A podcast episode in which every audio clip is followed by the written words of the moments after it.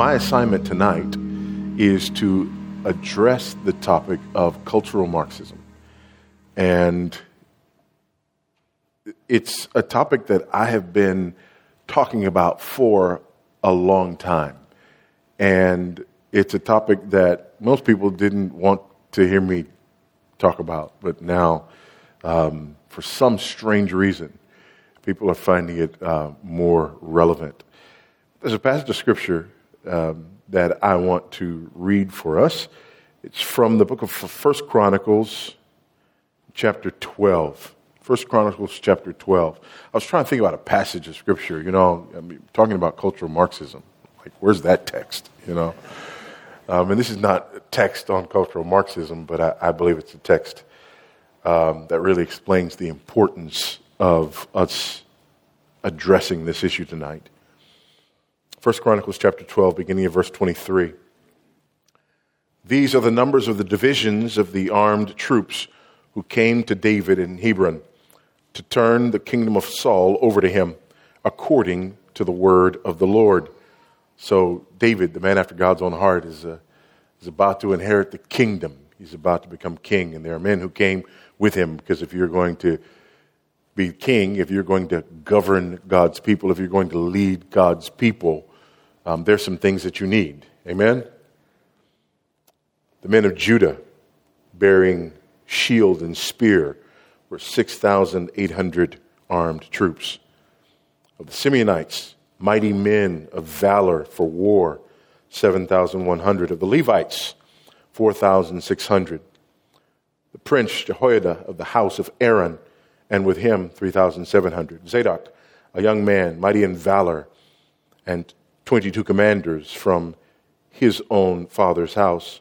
Of the Benjaminites, the kinsmen of Saul, 3,000, of whom the majority, to that point, kept their allegiance to the house of Saul.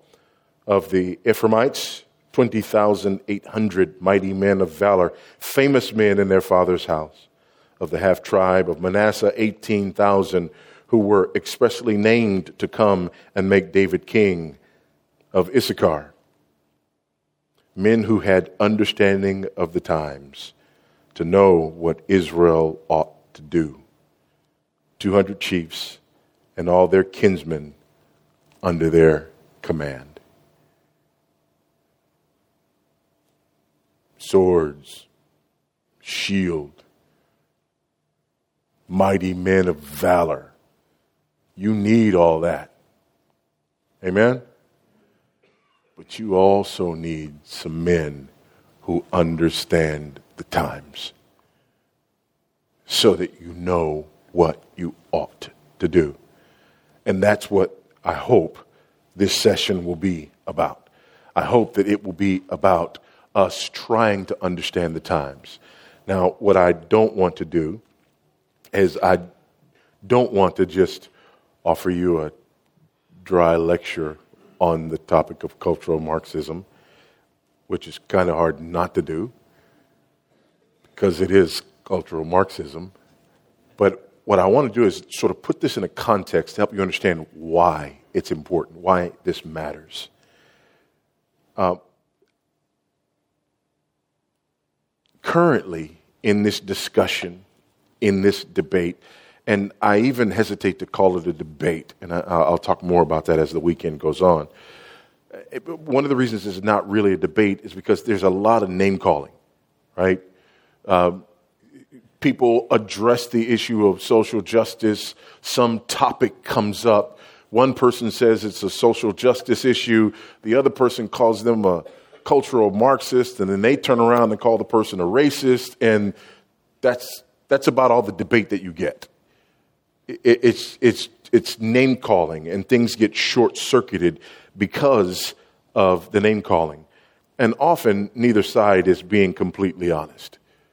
And we know it often the person who's looking at their brother and saying, ah, you're just a cultural Marxist, uh, doesn't necessarily mean that that's what the person is, even though they may believe that they're espousing some of the ideas that come from cultural Marxism. And generally, the person who turns back and says, ah, you're just a racist, um, knows better. But both sides recognize that that's a way to shut the other down. Because right now, these are not issues that are being debated.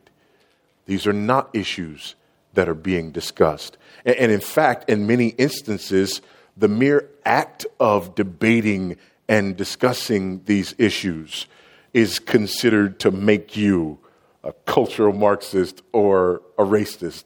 On the one hand, if the one person says that this was an injustice and you turn around and want to debate and whether or not that was an injustice, they look at you, how, how dare you? I just told you that this was an injustice. How insensitive can you be to not acknowledge this injustice?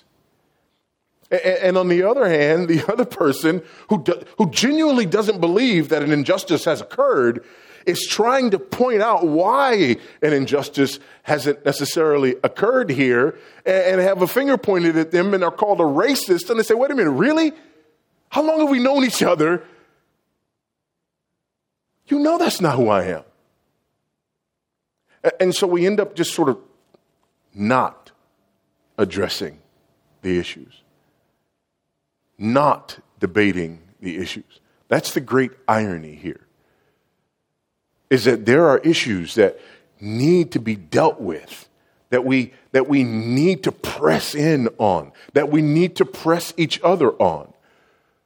But this has been declared ground where we're not allowed to fight.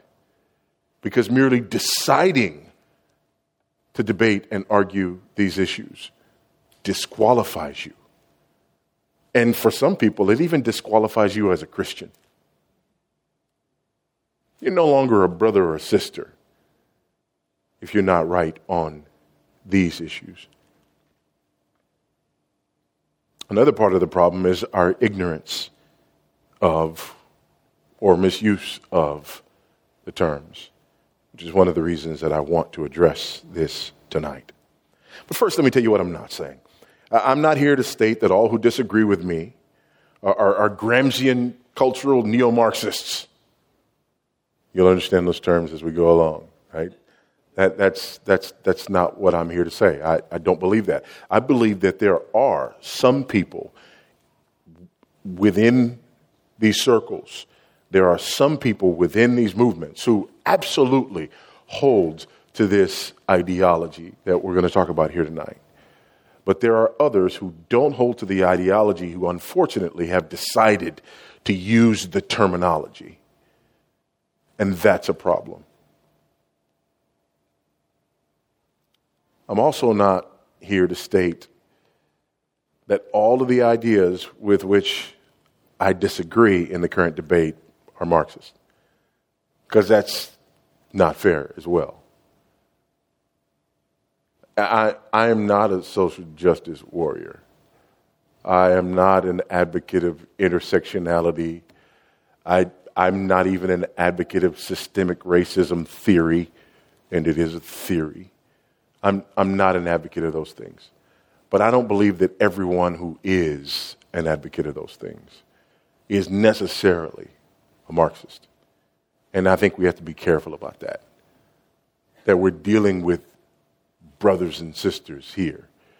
And, and, again, while I would actually love and enjoy um, to be treated with that level of brotherly love and respect, uh, I can't demand it. I, I, I, I won't demand it, but I have to give it.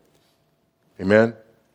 Uh, we, I have to give it. And so that, that's, that's my decision here. My decision here is to give that and, and hope for it in return. Hope that people are honest enough um, to deal in kind. So, what am I saying? What is my goal here? Um, my goal is to lay out a sketch of, of cultural Marxism. Um, we won't be able to go into every aspect of this ideology, but I, I, I want you to at least have an idea of where it comes from and what we're talking about when you use the term. My hope is to make it clear why and how I and others use the term and what we mean by it. Because I do use the term, and I have used the term for a while, and I believe it's appropriate to use the term. Although it's unfortunate because when, when people hear it, that, that sense of offense comes, so we have to be careful. In doing so, I hope to help you understand a couple of things. Why this terminology is important. Ideas matter, words matter. And it's important that we understand the words that we use. And it's important on both sides. It's important for you, whichever side of this thing you find yourself on, to understand the words that you use and the implications of the words that you use. And not just assume that people know what you're talking about or what you mean when you throw out those words. Secondly, I want you to understand why I believe it's important to address these issues. And you've heard some of that already today. But I do believe that this is a critical issue and we are at a critical juncture. There are things at stake here that are of the utmost priority and significance. I also want you to understand why certain ideas are being embraced today, or why some of these ideas are actually antithetical to the gospel that we love and preach, and why these issues that we face are important enough to discuss and find a way forward, because we knew we do need to find a way forward. Sticking our head in the sand is not an option. And not only is it not an option because you know we find ourselves at this crossroads within evangelicalism that that's important. It's important that we battle these things out. It's important that we understand each other. It's important that we have clarity. It's important that we find ourselves on the same page. But there are a couple of other things that are important that I, I, I want you to hear tonight. Because remember what I said about the courtesy that I want to extend that courtesy that is not always extended in the other direction.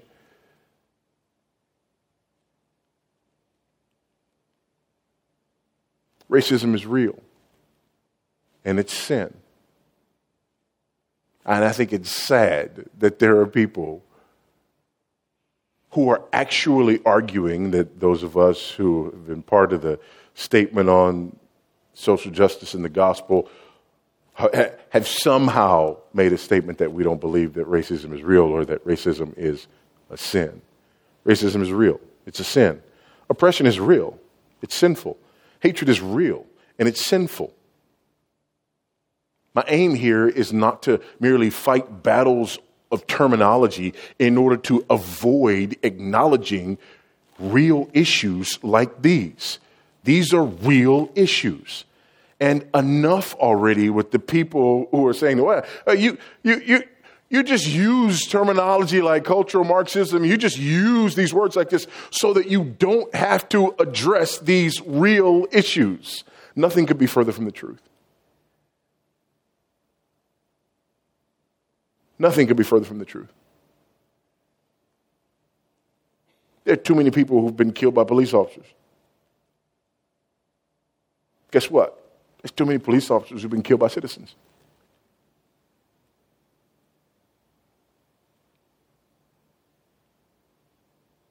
That's a problem. We have serious problems in immigration that demand not only political solutions, but also present an opportunity for those of us who love the gospel and want the gospel to be preached to every nation. Amen, somebody. There are far too many educational opportunities, too many educational resources in this country for so many people to have so poor an education. That's an issue. It's real. Amen? So simply because I am going to argue and will not stop arguing against cultural Marxism does not mean that I am unwilling to acknowledge or to engage on these real issues. And it is insulting, unfair, and unbrotherly to suggest otherwise.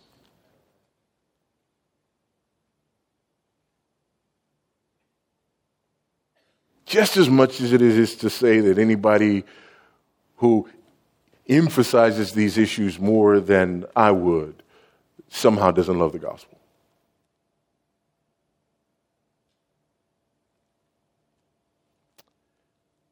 My background. Just want to help you understand why this is something that I've been addressing. Um, I was raised in South Central Los Angeles, now just South LA. I don't know why they changed all that, but by a single teenage Buddhist mother. And so, yes, I was a fatherless young black man growing up in the ghetto in South LA, drug infested, gang infested South LA. The police who policed my neighborhood were from the famous or infamous, depending on who you're asking, Rampart Division.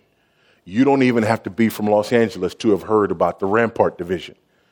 The Rampart Division was the baddest gang in LA. They made sure we knew that.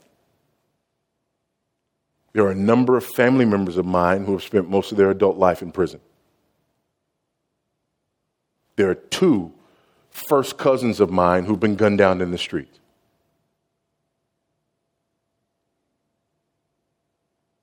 So, I, again, I also think it's rather ironic that, you know, when people listen to me talking about these issues, there are some people who have suggested that my position on these issues somehow rises out of the fact that I'm not in touch with blackness or the black experience, or I've been so privileged that somehow I just don't get it.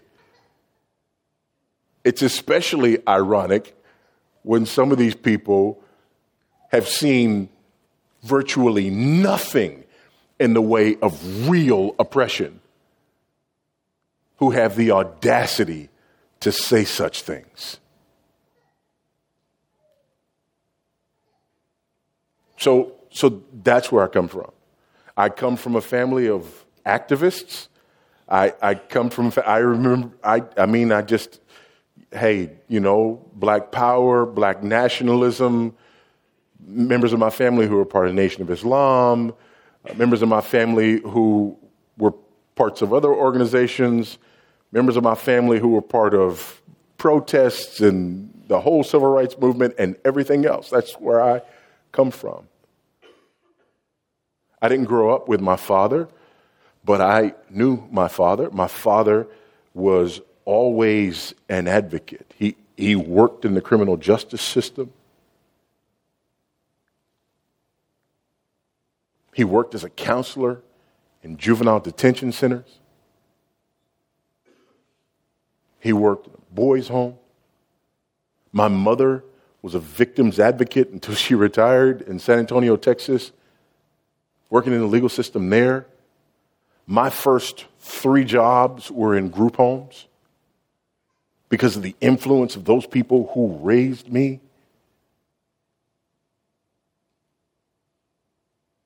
So, again, this is where I'm coming from on these issues. And yet, I despise cultural Marxism. Am not a social justice warrior. Reject ideas like white privilege, intersectionality, and systemic racism theory. Absolutely, unequivocally so. And not just since yesterday. I started writing about cultural Marxism in the mid, well, in the early 2000s, somewhere around 2005, 6, 7.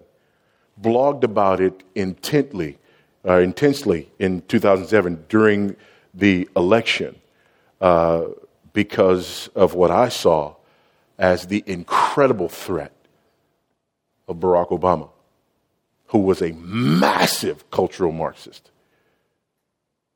And in my opinion, then and now, a dangerous man on a number of fronts and for a number of reasons. And so, yeah, I ended up, you know, some of you may have seen um, an interview that I did um, on CNN um, before the election, um, talking about you know, some of these issues. I only got to do that one time. Uh, so, Yeah, that was pretty much it. The lady, the lady said after the after the interview was over that yeah, we'll we'll we'll, we'll have to have you back. Um, and I knew at that moment that I would never be back on that person's show again. Um, and so this is not something new. Why did I think it was an issue at that time? Uh, because of a number of things. Let me give you just a few that I wrote about then and was worried about then because of the philosophy of cultural Marxism and because of this man's long history with cultural Marxism. Um, not only from his university days, but even his church. This man sat under an overt Marxist pastor for decades. Jeremiah Wright was an overt, he was not just a cultural Marxist, he was also a classical Marxist. Okay? This man had sat under that teaching for years and years. Not only had he done that, but his position on certain issues, like, for example, his homosexual agenda, the most radically pro homosexual politician that I had ever seen or experienced in the mainstream, his position on abortion and infanticide, which was radical on judicial activism, hate crimes legislation. And I believed and said openly on a number of occasions that I believed this man's presidency would make race relations in America worse, not better. An article that I wrote and actually reprinted two years later, because I'm not big on I told you so, but I told you so.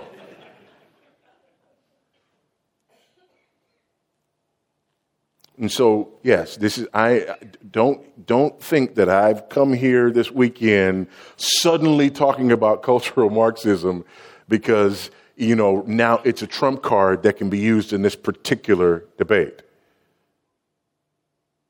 Nearly a decade and a half now, I've been addressing this issue. So, with that in mind, let's look at it. A couple of things. First, cultural Marxism and classical Marxism are two different things. And this is one of the things that makes the discussion difficult. Classical Marxism, Karl Marx was an economist, right? I mean, he, classical Marxism is an economic system. You, you, know, we know about the, the bourgeois and the proletariat. We know uh, from each according to his ability, to each according to his need. We, we know about the, the, the uprising of the masses, we, you know, to, to, to overthrow capitalism. We know that Marx was a communist who wanted to see capitalism overthrown. He saw capitalism as oppressing the masses. He also saw religion as the opiate of the masses that allowed them to be oppressed by capitalism. So he was rabidly atheistic. And this is one of the things that makes it difficult to talk to people about cultural Marxism, right? Because classical Marxism is something that for most Christians, for most evangelicals, for real Christians, for real evangelicals who are not way out there in the fringe somewhere, just wouldn't identify with Marxism.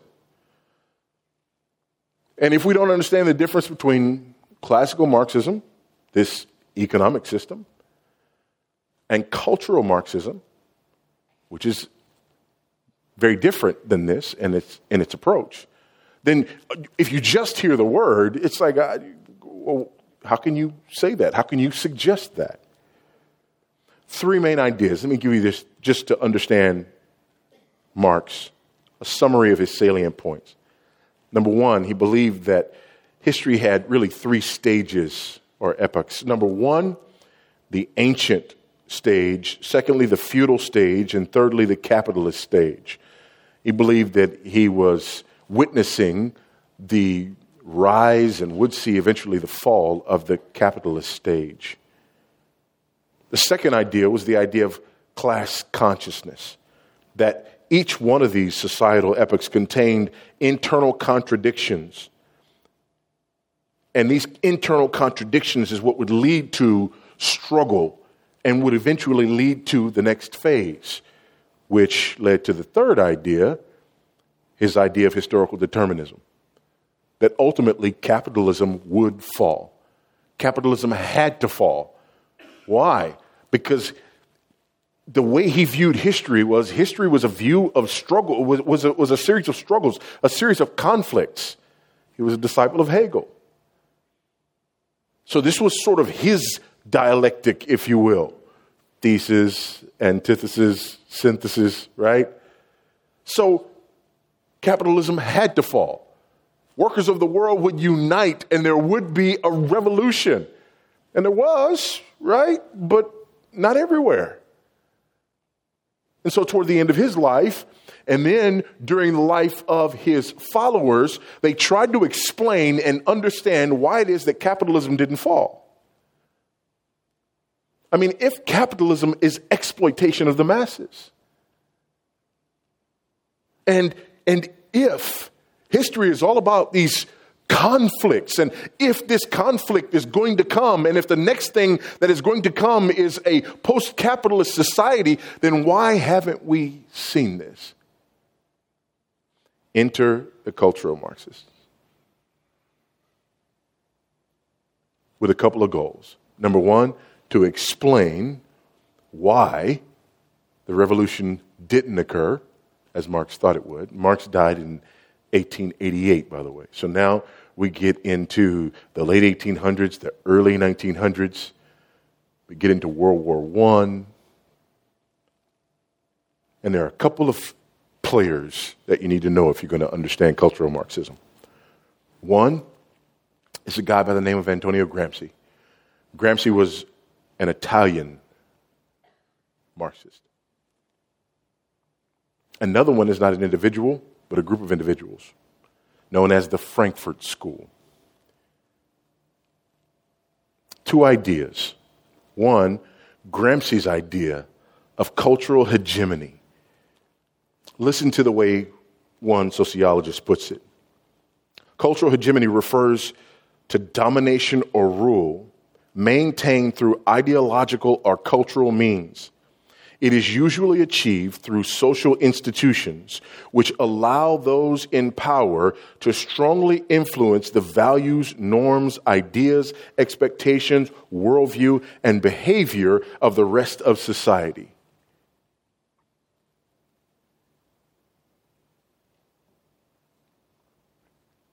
Cultural hegemony.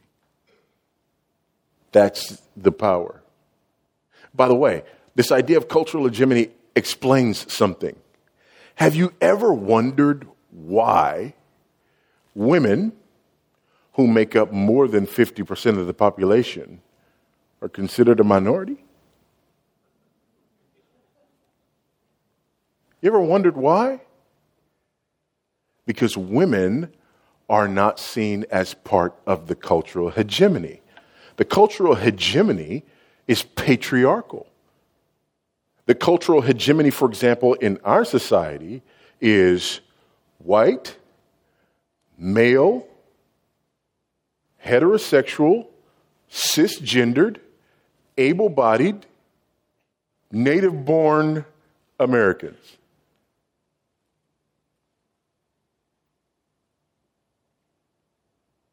You know who you are. And everybody who's not that is a minority. And everybody who's not that is a victim of the cultural hegemony established by those individuals. Which means that everybody who's not that is at war with that. And everybody who is that is privileged. And the more of those boxes you tick off, the more privileged you are. Shame.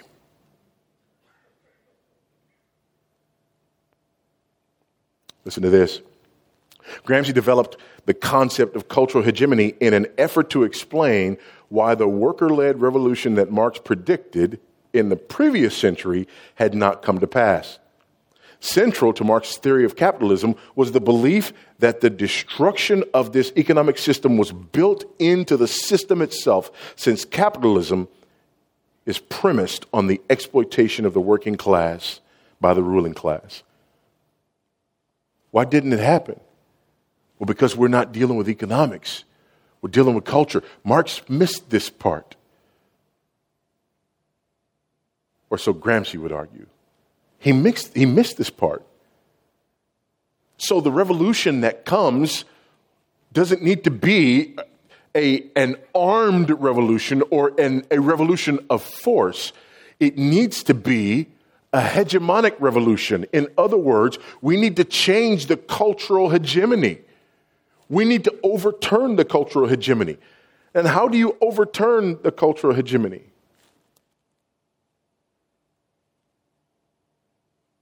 Couple of things. For Gramsci, control the robes of society. What are the robes of society? You know, the people who wear robes judges, professors, pastors, politicians. Leverage those positions in order to educate and mobilize the masses against the hegemonic power. Use the educational system, the political system, the judicial system in order to overturn the cultural hegemony. Does, does that sound at all familiar? This is how you gain power. By the way, in the meantime, how do you gain political power? You gain political power by promising various groups of people that you will advocate for them.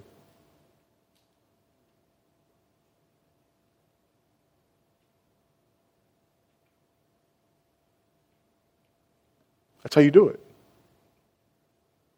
That's why you can have so many white, male, heterosexual, cisgendered, able bodied, native born American politicians who present themselves as representatives of the people who are not any of those things.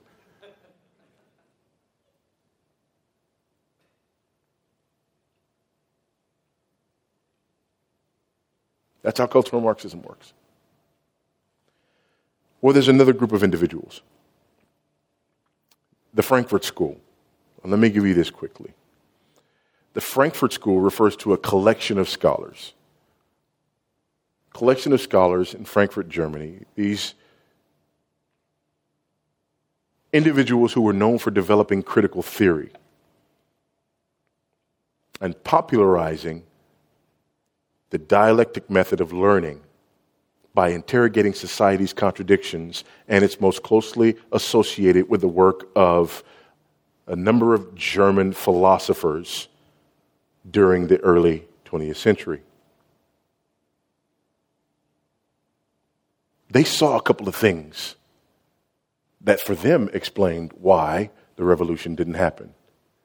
And for them, part of it was the fact that people were receiving so much information through mass media. Remember, this is the early 20th century. Radio, you know, just coming around, TV, not so much. So people weren't necessarily associating and interacting with each other like they had been in the past, but were receiving information through things like newspapers and radios and so on and so forth. So, one of the main goals of the Frankfurt School was to leverage these tools in order to bring about the change in the hegemonic powers.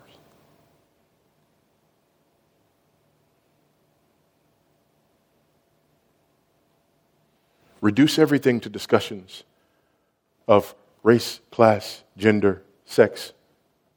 And notice I use both of those because sex and gender are two different things right? Sex has to do with your biology, gender, social construct. Your gender doesn't necessarily have to match your sex. Do we, are we aware of this? And if your gender doesn't match your sex, then you are transgender as opposed to cisgendered. For those of you who are wondering what that was, cisgendered. Cisgender just means that you're not special.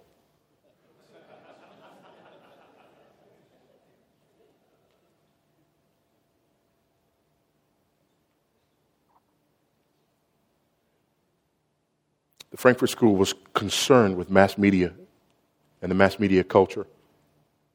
Saw people becoming passive recipients of political and ideological information instead of being activists. And they believed that this explained why the revolution didn't take place. They theorized that this experience made people intellectually inactive and politically passive as they allowed mass produced uh, ideologies and values to wash over them and to infiltrate their consciousness. Because of what happened in World War I, they left Germany. And in 1933, they went to Switzerland, but they only stayed there for a couple of years. And in 1935, they came to New York and became affiliated with Columbia University.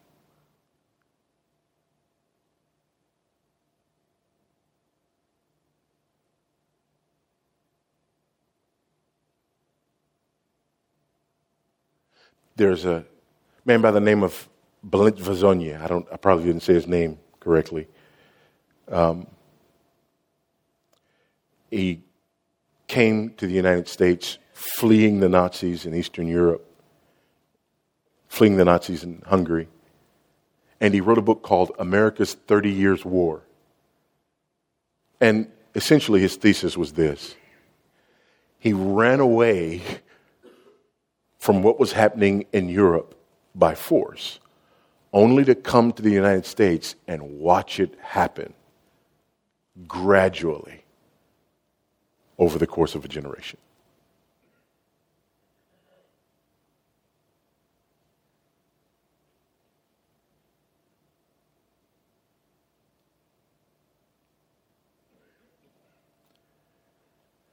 So, what do these guys give us? A number of things. Namely, critical theory. Have you heard the idea of critical race theory? It's a grandchild of the Frankfurt School. Political correctness, multiculturalism.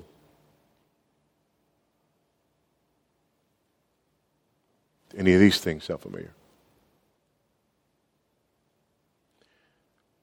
So, as a result of these ideologies, we have all been taught over time through our media, through our educational systems, to view ourselves not as part of a whole, but as part of subgroups.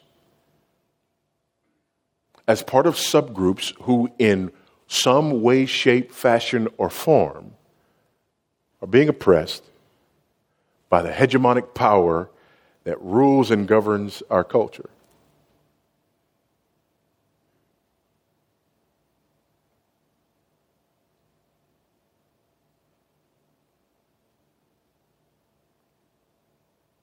And so, even when we talk about elections, we don't talk about this person is ahead in the polls by this much, that person is. No, this person is ahead with redheaded, left handed white people from the South, while this person is getting the vote of second generation migrant workers with eczema.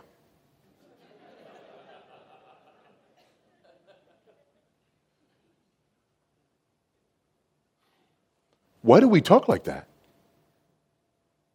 Why do we think about politics that way?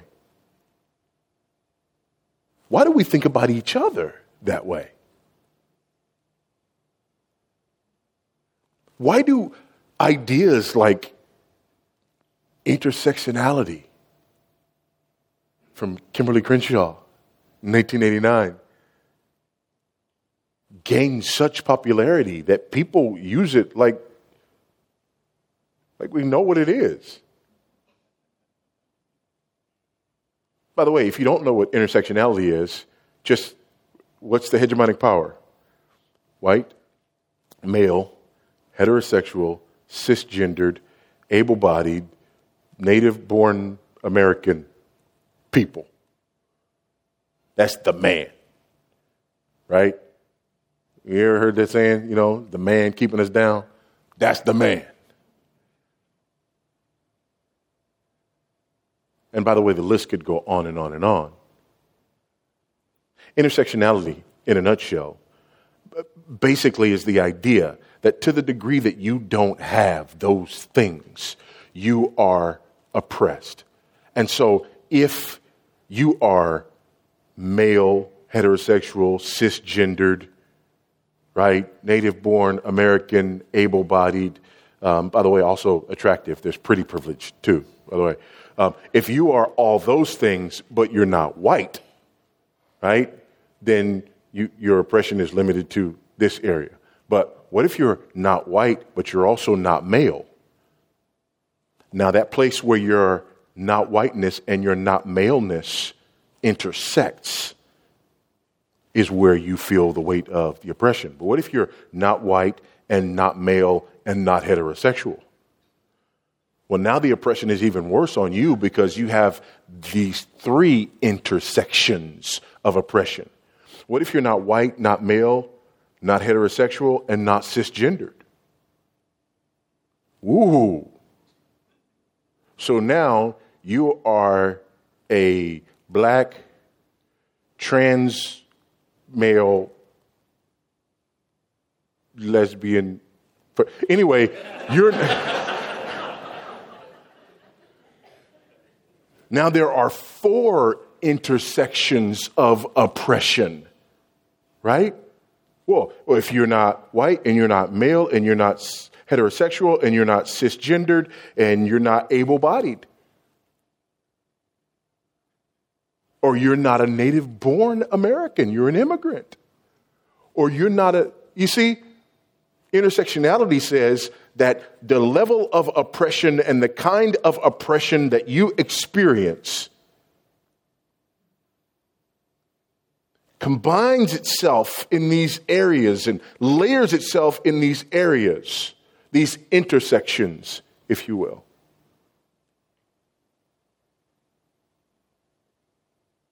But what is that? If not a grown up expression of cultural Marxism?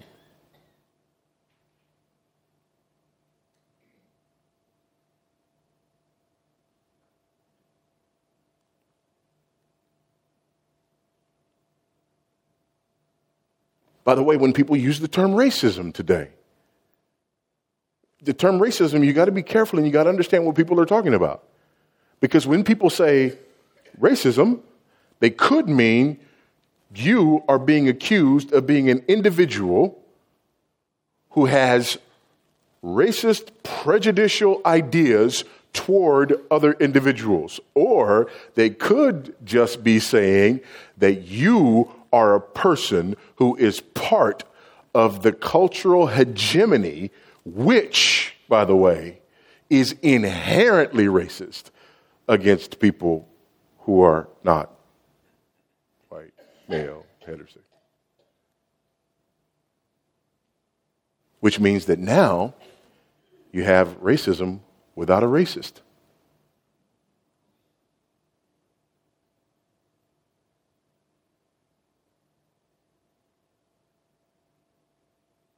By the way, how do you handle that? racism in the heart of an individual. Let's go to the book. Amen? Let's go to the book. Let's call that what it is. But racism that exists because of cultural hegemony.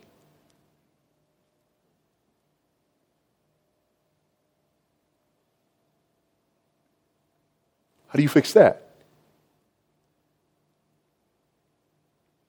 Now, instead of a preacher, you've become a politician. Because the only way to fix that one is to change the hegemony.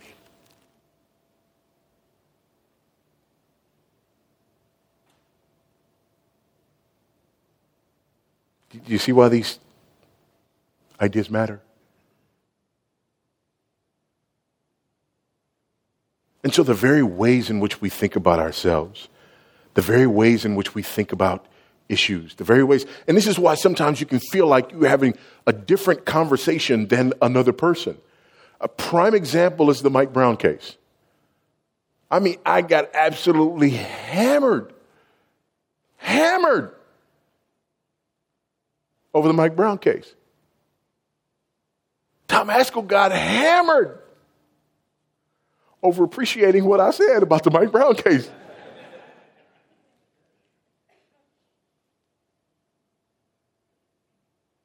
And you can feel like you're having two different conversations because, on the one hand, you come to this and you say, okay, a guy, six foot four, 300 and some odd pounds, reaches into a police car and grabs the gun of a police officer.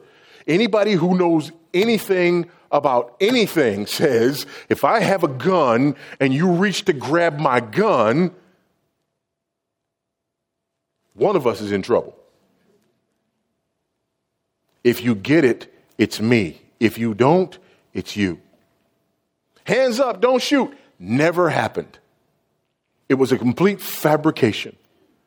So a guy who had just strong armed robbed somebody in a store, stopped by a policeman, aggressive action against the policeman,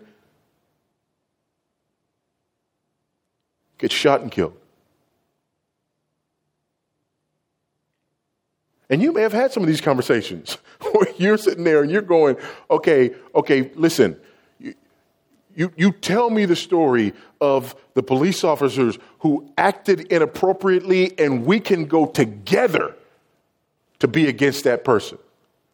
But you tell me this story, and I say, there was no injustice here. That wasn't racism.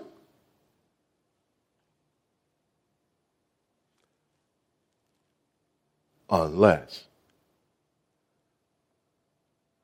the problem is not one police officer and his actions on that one night,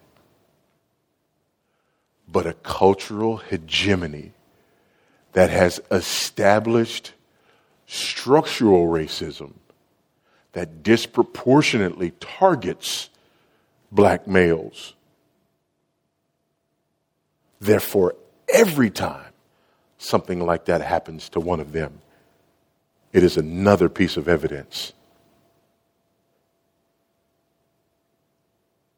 Which is why you have people who say things like, the, facts of that case really don't matter.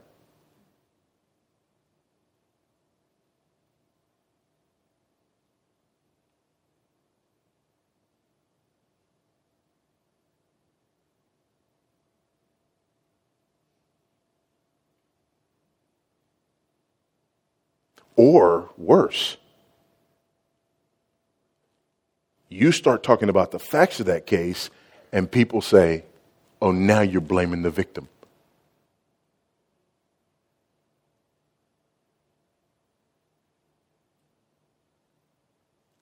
What's the end result of that? The end result of that is you don't engage.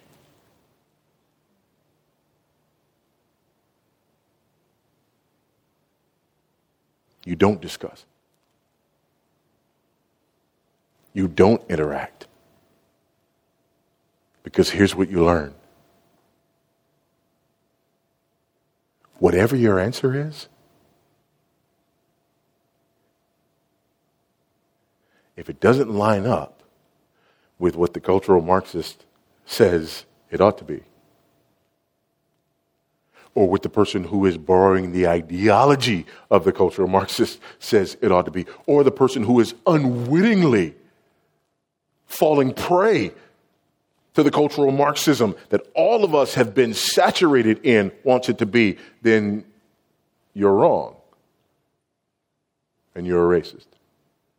Or, in my case, a sellout who's trying to curry favor with white people.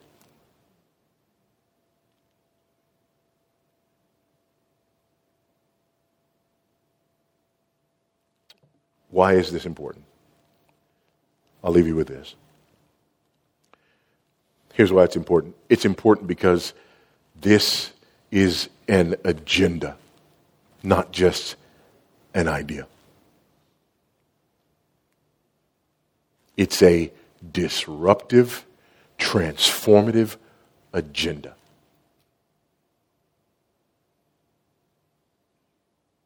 That's number one. And it's an agenda that needs to be recognized and an agenda that needs to be confronted. Here's the second problem. And to me, this is, this is the sinister part of the problem. The sinister part of the problem is that the end result of this agenda is real pain, real sin, real brokenness that doesn't get addressed. Let me explain. As someone who grew up in drug infested, gang infested South LA, the son of a single teenage mother. I look at the Mike Brown situation and I want to say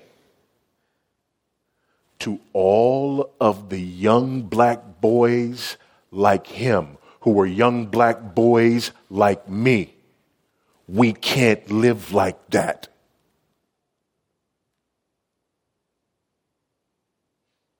To all of the fathers who are not there, to the tune of nearly 75% among black children. What I want to say is we have a problem that needs to be addressed. We can't live like this. We have to deal with this. There is brokenness here that has to be addressed. There's brokenness that has to be fixed. But the way things stand now, to say that is to blame the victim. Do you know what that means? That means that whatever pathologies there are that need to be addressed, don't get addressed.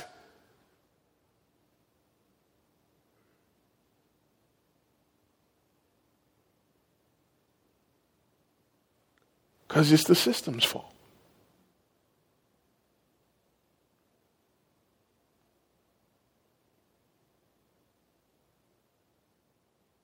And again, like I said at the beginning, I am not arguing that, that there's no racism. I'm not arguing that there's no brokenness, that there's no injustice. Man, we got way too many people in prison in this country. Amen, somebody. We got way too many people in prison in this country. There's, there's something broken about that. We imprison more of our population than like any two, three countries in the world. There's something broken about that especially when a large number of those people are in there because of addiction to drugs.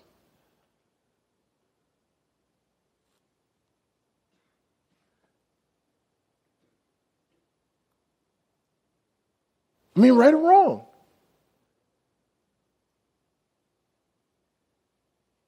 So here's what worries me. What worries me is that we've created an environment where we've divided everyone up into constituencies.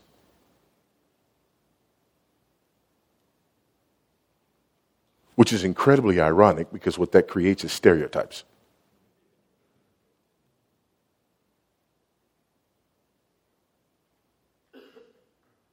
And we look at everyone's issues, problems, whatever, in relation to the system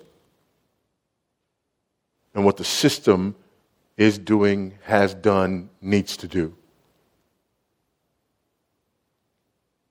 And what that has the potential to do is to move us away from addressing individuals and their sin and their pain and their brokenness. Does this make sense? Because we don't, we don't have to be either or. It, it, it doesn't have to be that, you know, either we address individuals in their sin and their brokenness, or we look at problems with systems and this and that. No, it, it doesn't. It doesn't have to be.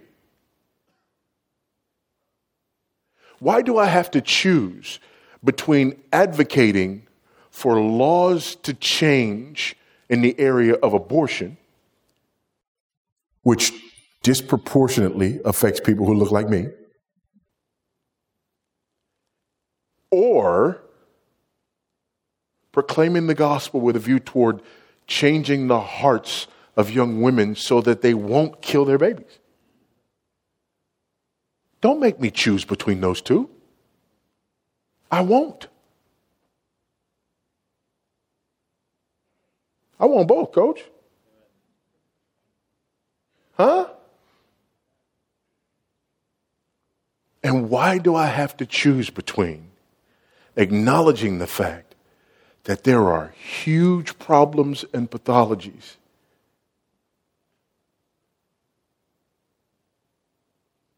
both among individuals and cultures and systems.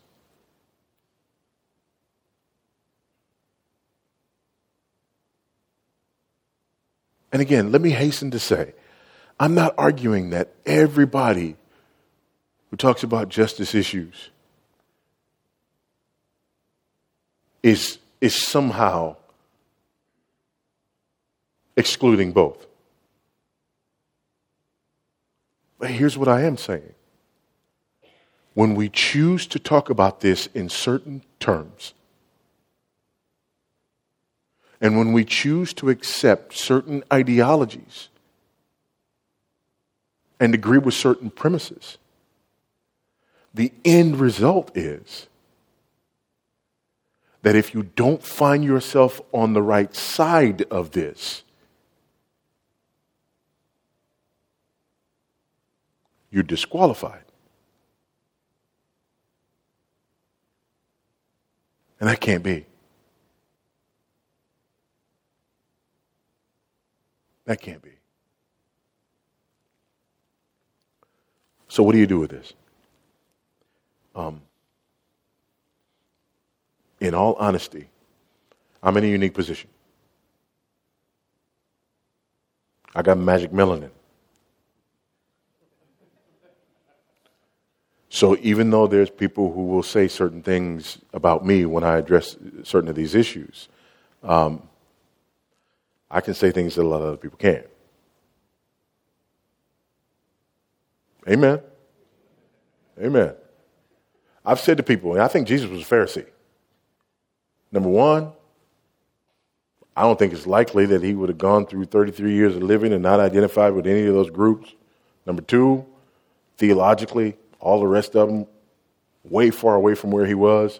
Number three, he hammered those dudes in a way that generally you only get away with.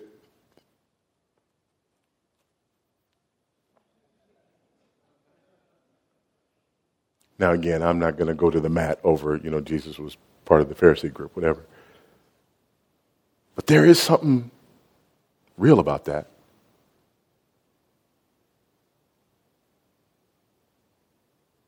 But there's also something wrong about that. Because as we heard earlier, in Christ, there is now neither Jew nor Greek, neither slave nor free,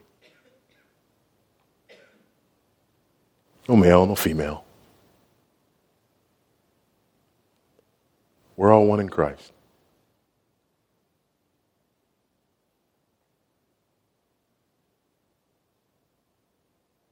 So we end up in a very unique situation. And this goes back to something that I said earlier. And it's controversial, and I don't want you to hear or understand this the wrong way. Because a lot of people are like, oh, you, you telling black people to shut up. Nope. Nope. I would never tell black people to shut up.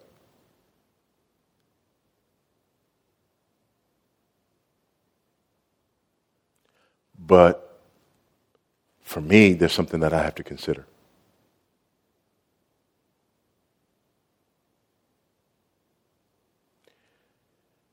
If I'm your brother,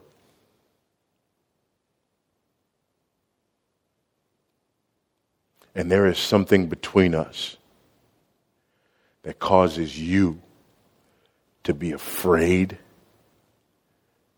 apprehensive,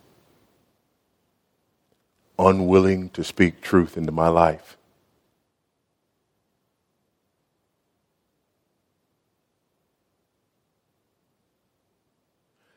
Then I got to go the extra mile to free you up to do that.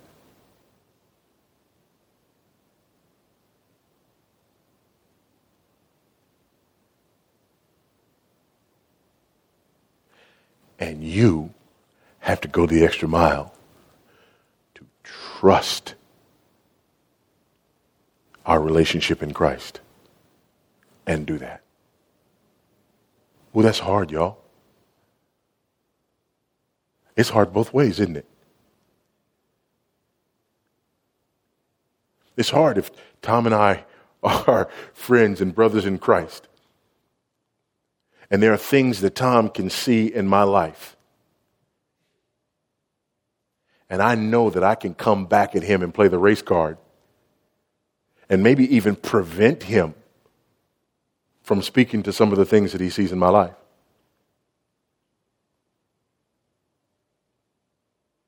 It's hard for me to say, I'm not going to do that to him my brother. And it's hard for him knowing that I have the ability and opportunity to do that, to speak certain things into my life for fear that I might.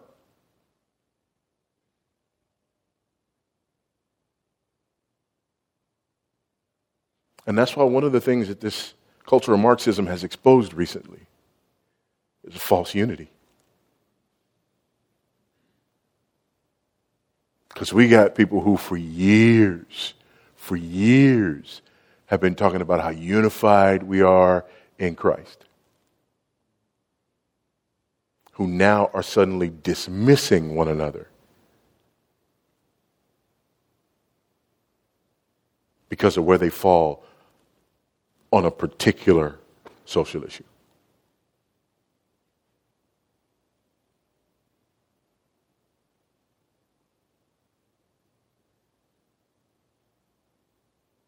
And again, I'll say more about that as the weekend goes on. But for now, just know that that's why these things matter. That's, that's, why, that's why these things are important. It's important because there's an ideology here. There's a, there's a goal here. There's an end game here. And we see it in the world of politics. It, it has an, if you've been on a university campus at all recently, you, you see this.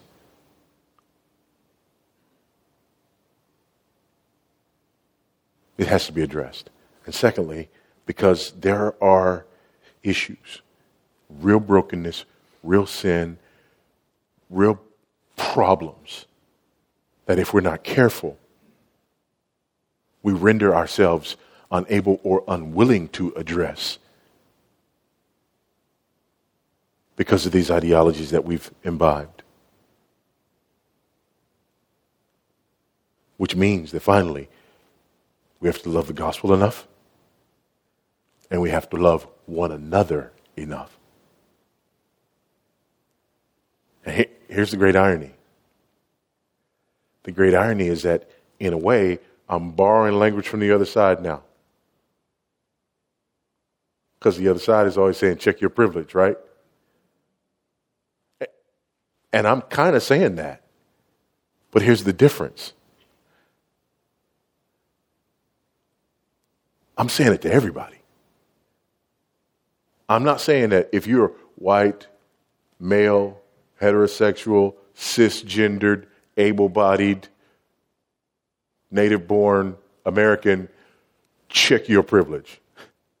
I'm saying if you are a member of the body of Christ,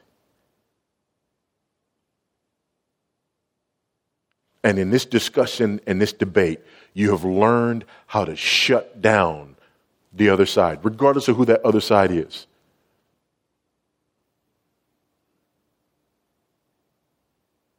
Check that.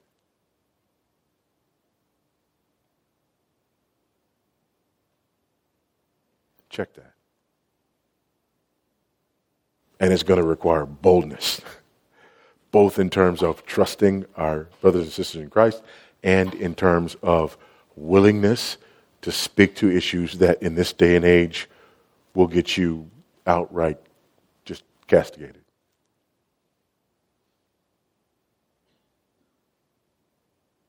But the truth is worth it.